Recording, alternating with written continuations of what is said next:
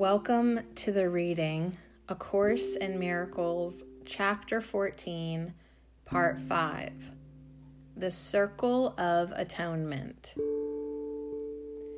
The only part of your mind that has reality is the part that links you still with God. Would you have all of it transformed into a radiant message of God's love to share with all the lonely ones who have denied him. God makes this possible. Would you deny his yearning to be known? You yearn for him as he for you. This is forever changeless. Accept then the immutable. Leave the world of death behind and return quietly to heaven. There is nothing of value here and everything of value there. Listen to the Holy Spirit and to God through him. He speaks of you to you. There is no guilt in you, for God is blessed in his Son as the Son is blessed in him. Everyone has a special part to play in the atonement, but the message given to each one is always the same God's Son is guiltless. Each one teaches the message differently and learns it differently. Yet until he teaches it and learns it, he will suffer the pain of dim awareness that his true function remains unfulfilled in him. The burden of guilt is heavy, but God would not have you bound by it. His plan for your awaking is as perfect as yours is fallible. You know not what you do, but he who knows is with you. His gentleness is yours, and all the love you share with God he holds in trust for you. He would teach you nothing except how to be happy. Blessed Son of a holy blessing Father, joy was created for you. Who can condemn whom God has blessed? There is nothing in the mind of God that does not share his shining innocence. Creation is the natural extension of perfect purity. Your only calling here is to devote yourself with active willingness to the denial of guilt in all its forms. To accuse is not to understand. The happy learners of the atonement become the teachers of the innocence that is the right of all that God created.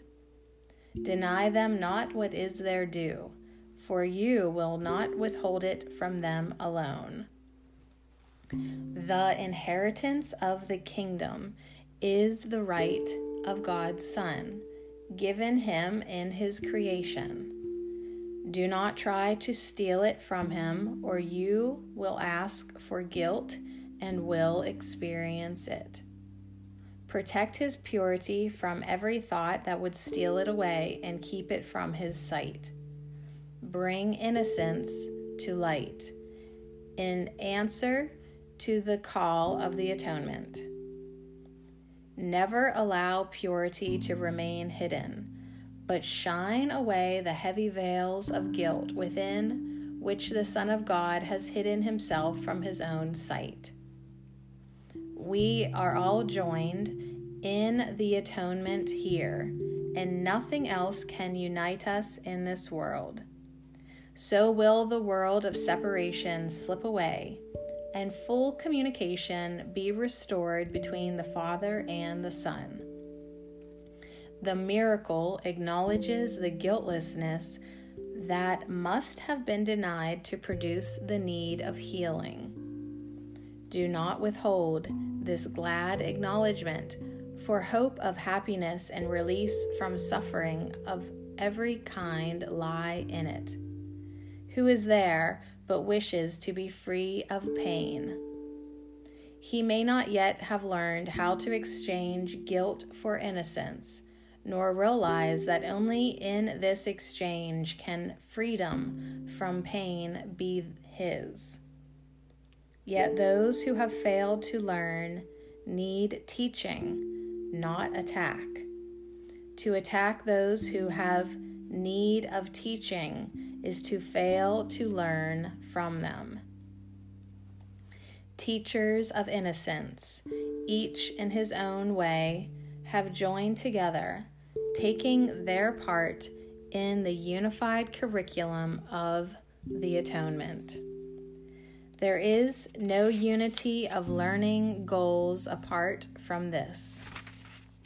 There is no conflict in this curriculum, which has one aim, however, it is taught.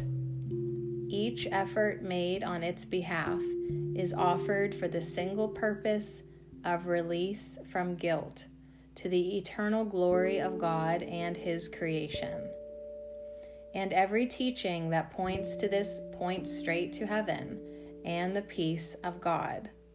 There is no pain, no trial, no fear that teaching this can fail to overcome. The power of God Himself supports this teaching and guarantees its limitless results. Join your own efforts to the power that cannot fail and must result in peace. No one can be untouched by teaching such as this. You will not see yourself beyond the power of God if you teach only this. You will not be exempt from the effects of this most holy lesson, which seeks but to restore what is the right of God's creation. From everyone whom you accord release from guilt, you will inevitably learn your innocence. The circle of atonement has no end. And you will find ever increasing confidence in your safe inclusion in the circle with everyone you bring within its safety and its perfect peace. Peace, then, be unto everyone who becomes a teacher of peace. For peace is the acknowledgement of perfect purity, from which no one is excluded. Within its holy circle is everyone whom God created as his Son. Joy is its unifying attribute, with no one left outside to suffer guilt alone. The power of God draws everyone to its safe embrace of love and union. Stand quietly within this circle and attract all tortured minds to join with you in the safety of its peace and holiness. Abide with me within it as a teacher of atonement, not of guilt. Blessed are you who teach with me. Our power comes not of us, but of our Father. In guiltlessness, we know him, as he knows us guiltless. I stand within the circle, calling you to peace. Teach peace with me, and stand with me on holy ground. Remember, for everyone your Father's power that he has given him. Believe not that you cannot teach his perfect peace. Stand not outside, but join with me within. Fail not the only purpose to which my teaching calls you. Restore to God his Son as he created him by teaching him his innocence. The crucifixion had no part in the atonement. Only the resurrection became my part in it. That is the symbol of the release from guilt by guiltlessness. Whom you perceive as guilty, you would crucify. yet you restore guiltlessness to whomever you see as guiltless. Crucifixion is always the ego's aim. It sees everyone as guilty, and by its condemnation, it would kill.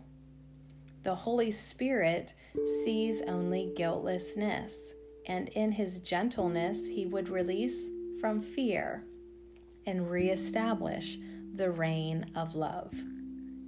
The power of love is in his gentleness, which is of God, and therefore cannot crucify nor suffer crucifixion.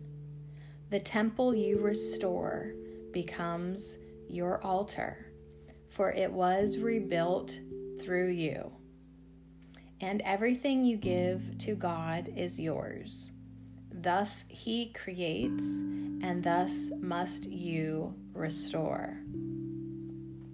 Each one you see, you place within the holy circle of atonement or leave outside, judging him fit for crucifixion or for redemption.